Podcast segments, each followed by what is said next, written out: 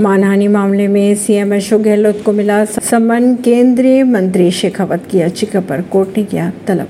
दिल्ली के कोर्ट ने मानहानि मामले में राजस्थान के सीएम अशोक गहलोत को तलब किया है। मानहानि का केस मामला केंद्रीय जल शक्ति मंत्री गजेंद्र सिंह शेखावत की ओर से दायर किया गया था। कोर्ट ने 7 अगस्त को उन्हें अदालत में रहने के आदेश दिए हैं। मानहानि का ये मामला शेखावत की ओर से दायर किया गया था। फरवरी 2023 में सीएम अशोक गहलोत ने ट्वीट कर गजेंद्र सिंह शेखावत को संजीवनी घोटाले का आरोपी बताया था। उन्होंने ये भी कहा था कि एसओजी की जाँच में संजीवनी घोटाले के अन्य गिरफ़्तार आरोपियों के समान ही गजेंद्र शेखावत का जुर्म प्रमाणित हुआ है। इसके बाद शेखावत ने दिल्ली कोर्ट में उन्हें बदनाम करने के आरोप लगाकर सीएम अशोक गहलोत के खिलाफ आपराधिक मानहानि का केस दायर किया था। ऐसी ही खबरों को जानने के लिए जुड़े रहिए जनता सरिश्ता पॉडकास्ट से। परवीन दिल्ली से।